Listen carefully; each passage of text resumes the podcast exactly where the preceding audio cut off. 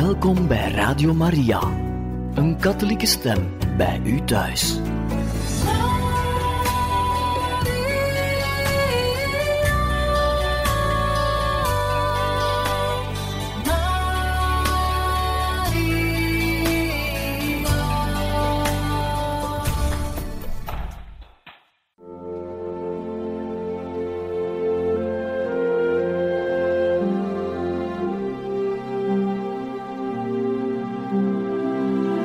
Beste luisteraars van Radio Maria, welkom bij het programma Catechismus, een overweging bij de geloofsschat van de kerk.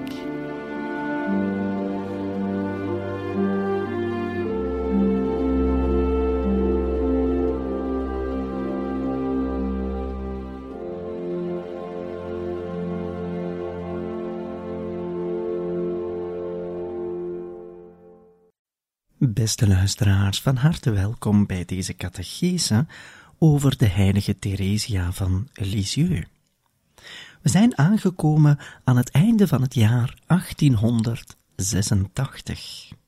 Therese is op dat moment nog net geen 14 jaar.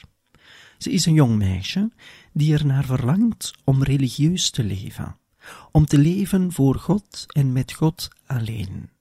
Dat zal ze dan ook binnenkort doen, wanneer ze in de Karmel zal binnentreden.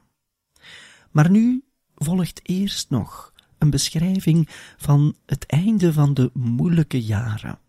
We hebben het reeds gezegd, toen Therese naar school ging, was dat voor haar een echte beproeving. Het was zeer moeilijk voor haar, met de sociale contacten. Ze was overgevoelig, ze had vele scrupules. Ze had een zwakke gezondheid. Er zijn ook veel genaden die ze bekomen heeft in al die jaren. Denken we maar aan de plotse genezing van een hele uitzonderlijke ziekte. Het visioen van de heilige maagd Maria en haar glimlach, die voor altijd zal bijblijven. Therese heeft heel veel geleden, als kind al. Ze heeft afscheid moeten nemen, het grote afscheid van haar echte moeder, op 4,5 jaar. Daarna het afscheid van de zus die ze zag als haar tweede moeder. Dan afscheid van de tweede zus, die ook binnengaat in de Karmel, enzovoort. En ondanks dat alles weet Therese dat ze niet volmaakt is. En zo komen we dus aan het jaar 1886. Ze is met haar schooltijd gestopt. Op vraag van haar vader zal zij privélessen volgen bij een vrouw in de buurt waar ze 2 keer per week naartoe gaat. En eigenlijk zal die tijd voor haar een opening zijn, ook een opening naar de wereld, om die te begrijpen, te doorgronden, zonder daarom van de wereld te zijn. Want zij behoorde aan God toe. En we lezen even een passage in de autobiografie van Therese, waarin ze het heeft over haar moeilijkere kanten. De kanten die het haar moeilijk maken om volmaakt te worden. Therese schrijft: al overlaadde de hemel mij met genaden, dan was dat niet omdat ik dat verdiende. Ik was nog heel onvolmaakt. Het is wel waar dat ik een sterk verlangen had om de deugd te beoefenen.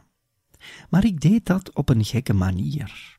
Daar geef ik hier een voorbeeld van.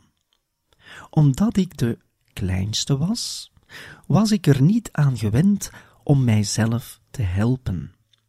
Céline ruimde de kamer op waar wij sliepen, en ik deed nooit iets aan het huishouden. Na de intrede van Marie in de Karmel gebeurde het mij wel eens dat ik probeerde een bed op te maken om onze lieve Heer een genoegen te doen. Ofwel om 's avonds de potten met bloemen te gaan binnenzetten als Céline weg was. Zoals gezegd deed ik dat alleen om onze lieve Heer. Ik had dan ook geen dank van de schepselen moeten verwachten. Jammer genoeg was het er heel anders mee gesteld. Als Céline per ongeluk geen blij gezicht zette of niet verrast bleek over mijn diensten, dan was ik niet tevreden en ik liet haar dat blijken met mijn tranen. Ik was werkelijk onuitstaanbaar door mijn overgrote gevoeligheid. Als het mij per ongeluk overkwam dat ik iemand waar ik van hield een klein beetje gehinderd had, dan begon ik te huilen als Magdalena, in plaats van mij te beheersen en niet te huilen, want daarmee maakte ik mijn fout alleen maar erger. En wanneer ik mij over de zaak zelf begon heen te zetten, dan huilde ik weer, omdat ik gehuild had. Wat mij allemaal daarover gezegd werd, het haalde niets uit. Ik kon het maar niet klaarspelen van dat lelijke gebrek af te komen. Therese begrijpt zichzelf eigenlijk goed. Zij wil werk maken van een zekere vervolmaking. Staat er niet in de Heilige Schrift dat wij volmaakt moeten zijn zoals onze Vader volmaakt is? En daar is werk aan. En dat werk is voor iedereen, zelfs in de kleine details. Die overgevoeligheid van Therese, wel, dat is een werk waaraan zij zal moeten bezig zijn om zich te verbeteren. En zij ziet dat in, maar daarvoor heeft ze hulp nodig.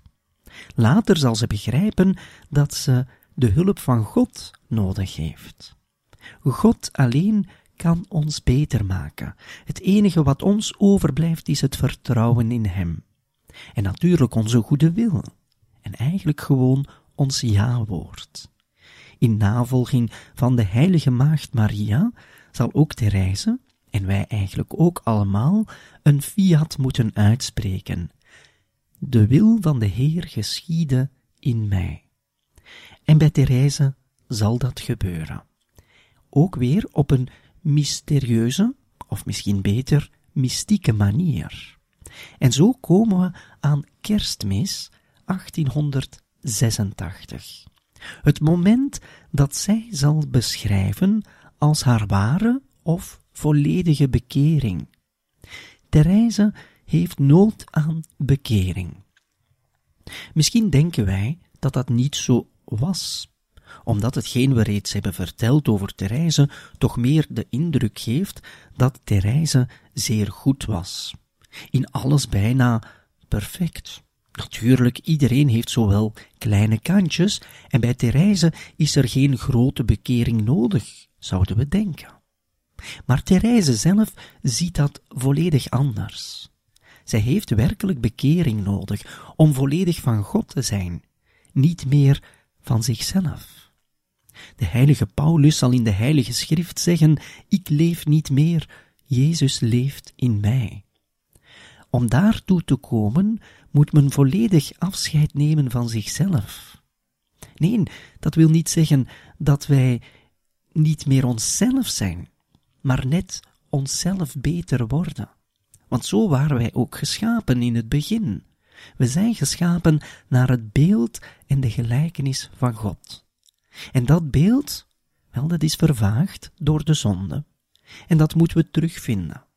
En het terugvinden daarvan gebeurt door een bekering, door zich te keren naar God. En God zijn werk te laten voltooien in ons, in onze ziel, in ons hart. En daarom hebben wij de hulp nodig van Jezus. En voor Therese zal deze genade gegeven worden op Kerstdag. Op Kerstdag van het jaar 1886.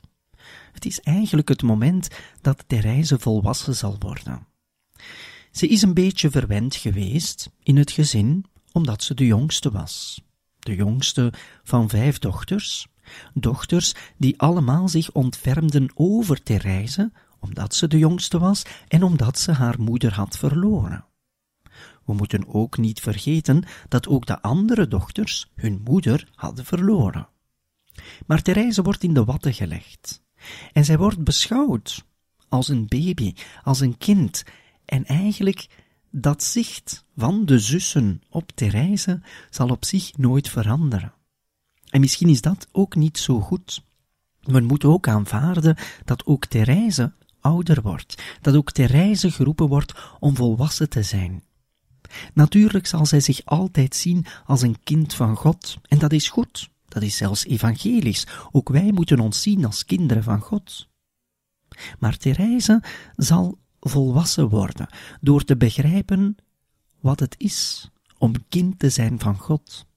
Kind zijn van God wil niet zeggen kinderachtig zijn.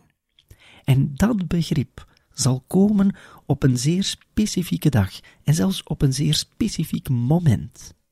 En dat is Kerstmis 1886. Zo dadelijk lezen we de getuigenis die Therese over zichzelf geeft van die wonderbaarlijke en hele belangrijke dag in haar leven.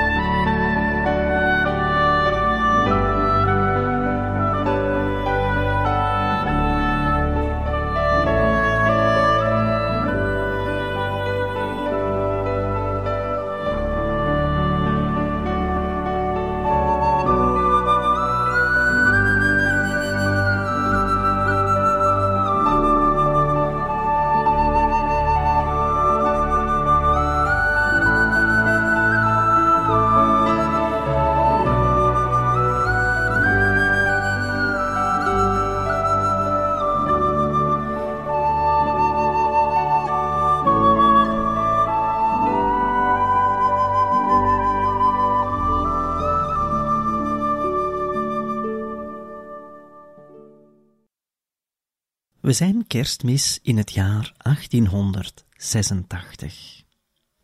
Therese gaat haar kinderjaren afsluiten. Zij is altijd gezien als de jongste, en dat is ze, maar ze werd dan ook behandeld, altijd als een kind. Zo heeft ze zelf eigenlijk een zekere verwende status gekend in het gezin. Maar ze zal hier uittreden, om te kunnen binnentreden in de volwassenheid, zonder het kind zijn te verliezen, want ze is kind van God. We lezen even wat Therese zelf schrijft in haar autobiografie. Ik weet niet hoe ik mij kon verlustigen in de gedachte in de Karmel in te treden, want ik lag nog helemaal in de luiers van de babytijd. De goede God moest wel een wonder doen als ik ineens groot wilde worden. En dat wonder heeft hij gedaan op de onvergetelijke dag van Kerstmis. In deze nacht, vol licht, die de blijdschap van de heilige drievuldigheid doet oplichten, veranderde Jezus, het lieve kindje van 1 uur oud, de nacht van mijn ziel in stromen van licht. In deze nacht, waarin hij zich zwak en lijdend maakte, uit liefde tot mij, maakte hij mij sterk en moedig. Hij rustte mij toe met zijn wapens en sinds die gezegende nacht werd ik in geen enkel gevecht meer verslagen. Maar ging ik van de ene overwinning naar de andere. Ik begon, om zo te zeggen, de loop van een reus. De bron van mijn tranen droogde op en brak sindsdien maar zelden en met moeite meer door. Dit bewees de juistheid van het woord dat mij was gezegd. Je huilt zoveel in je kindertijd, dat je voor later geen tranen meer over zult houden. Het was 25 december 1886, toen ik de genade verkreeg om mijn kindertijd achter mij te laten. Kort gezegd, de genade van mijn totale ommekeer. Wij kwamen terug uit de nachtmis, waar ik het geluk had de sterke en machtige God te ontvangen. Toen wij in de Buissonnet thuis aankwamen, popelde ik om mijn schoenen uit de schoorsteen te gaan halen. Dat oude gebruik had ons al zoveel plezier bezorgd in onze kinderjaren, dat Céline voort wou gaan om mij als een klein kind te behandelen, omdat ik de kleinste van het gezin was. Papa vond het dan fijn om te zien hoe blij ik was en mijn vreugdekreten te horen elke keer als ik weer een cadeautje uit mijn betoverde schoenen tevoorschijn haalde. En de vrolijkheid van mijn geliefde koning maakte mijn geluk nog veel groter. Maar Jezus wilde mij laten zien dat ik mijn gebreken uit mijn kindertijd moest afleggen en nam daarom ook de onschuldige pretjes daarvan weg. Hij vond goed dat papa, die moe was na de nachtmis, het vervelend vond toen hij mijn schoenen in de schoorsteen zag staan. Hij zei toen deze woorden die mij door de ziel sneden. Vooruit dan maar. Gelukkig dat dit het laatste jaar is. Ik ging net de trap op om mijn hoed af te doen. Céline, die wist hoe gevoelig ik was, zag de tranen in mijn ogen blinken en had zelf ook wel willen huilen, want zij mocht mij heel graag en begreep wel waarom ik verdriet had. O Therese, zei ze, kom niet naar beneden, het zou je te veel verdriet doen als je nu meteen in je schoenen keek. Maar Therese was niet meer dezelfde. Jezus had haar hart veranderd. Ik drong mijn tranen terug, kwam vlug de trap af en terwijl ik het bonzen van mijn hart probeerde te bedwingen, pakte ik mijn schoenen, zette die voor papa en trok er met het gelukkige gezicht van een koningin heel vrolijk alle spullen uit tevoorschijn. Papa lachte. Hij was ook weer opgewekt. En Céline dacht dat zij droomde. Gelukkig was het een plezierige werkelijkheid. De kleine Therese had de zielenkracht teruggevonden die zij met 4,5 jaar verloren had. En zij zou die behouden voor altijd. Wat een mooie getuigenis van eigenlijk een banaal feit. Therese is elk jaar gelukkig geweest met Kerstmis omdat ze cadeautjes ontving. Ze noemt dit een onschuldig pretje. En dat klopt, dat is onschuldig, dat is zelfs goed om van de ouders uit kinderen te verrassen met de cadeaus van Kerstmis. En het gebeurde na de middernachtmis dat men de cadeaus mocht ontvangen. Wanneer de vader dus een kleine opmerking maakt, een opmerking omdat hij moe is, en die, zoals Therese het zegt, die de goede God had goedgekeurd, en dat dus de vader zegt, gelukkig is dit het laatste jaar, want hij zegt dat dat het laatste jaar is, omdat Therese het jaar daarop bijna 15 jaar zal zijn en dan zal het gedaan zijn met die kindertijd. Voor Therese is dit natuurlijk hard aangekomen. Zelfs zo'n ene kleine zin wordt moeilijk voor haar. Moeilijk om te dragen. Maar dan neemt zij de moed. Waarom? En hoe dat gebeurt, wel, zij beschrijft dat toe aan de genade. Zij neemt de moed om te zeggen, wel, ik keer mij af van die onschuldige pretjes en ik ga nu volwassen worden. Ik ga hierover niet meer huilen. Wat maakt het uit? Eigenlijk kan men zichzelf de vraag stellen, wat verandert mijn leven met dat feit dat ik geen cadeautje meer ontvang? En zij zal dat loslaten. En daarmee laat ze haar hele kindertijd los. Zonder die te vergeten, zonder er ondankbaar over te zijn, want ze is dankbaar. Maar ze zal dit nu in haar hart bewaren. En zo zal zij vooruit gaan. En dat noemt ze een moment van een ware bekering. Een genade die op een mystieke wijze wordt gegeven, op een bepaald moment in het leven van Therese, zal ertoe bijdragen dat ze werkelijk opstaat als een jonge, volwassen vrouw, klaar om naar het klooster te gaan, om haar leven volledig te kunnen geven aan Jezus Christus. De laatste zin die we hebben gelezen van de getuigenis van Therese was: de kleine Therese had de zielenkracht teruggevonden die zij met 4,5 jaar verloren had, en zij zou die behouden voor altijd. Hier denkt Therese terug aan het afscheid van haar geliefde moeder, op 4,5 jaar. En sinds die dag was zij eigenlijk in het diepste van haar hart droevig. Had zij een afscheid moeten nemen zonder die werkelijk te hebben verwerkt. Ze was wel gelukkig, ze leefde met de goede God, maar ze was gekeerd naar zichzelf. En door die dag van Kerstmis 1886 beseft ze dat ze niet meer gericht moet zijn naar zichzelf, maar naar de ander. In de eerste plaats naar God. En dan ook naar de ander. En voor haar is dit nu haar gezin, met op de eerste plaats haar vader, die zij bemint.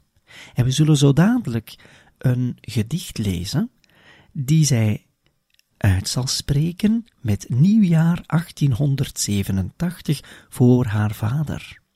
En daar zal uitkomen dat ze eigenlijk volwassen is geworden. En die volwassenheid ontvangt zij dus vanaf haar 14e. Zo dadelijk lezen we deze mooie tekst die zij uitspreekt voor haar vader.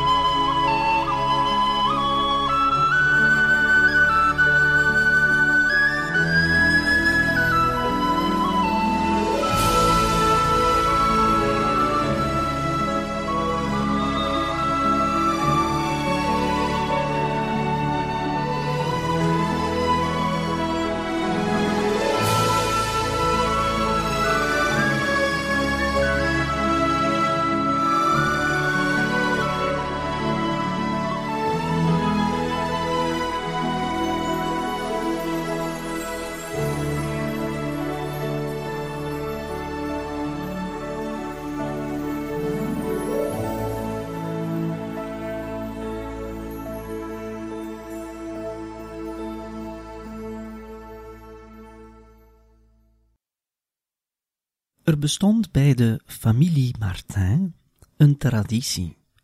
En deze traditie was het lezen van een gedicht voor de vader. Dat gebeurde eigenlijk 2 maal per jaar. Voor het feest van de heilige Louis op 25 augustus, omdat de vader van het gezin de naam droeg van Louis. En dat gebeurde ook op 1 januari, voor nieuwjaar. Een gedicht geschreven door het gezin en voorgelezen door de jongste van het gezin.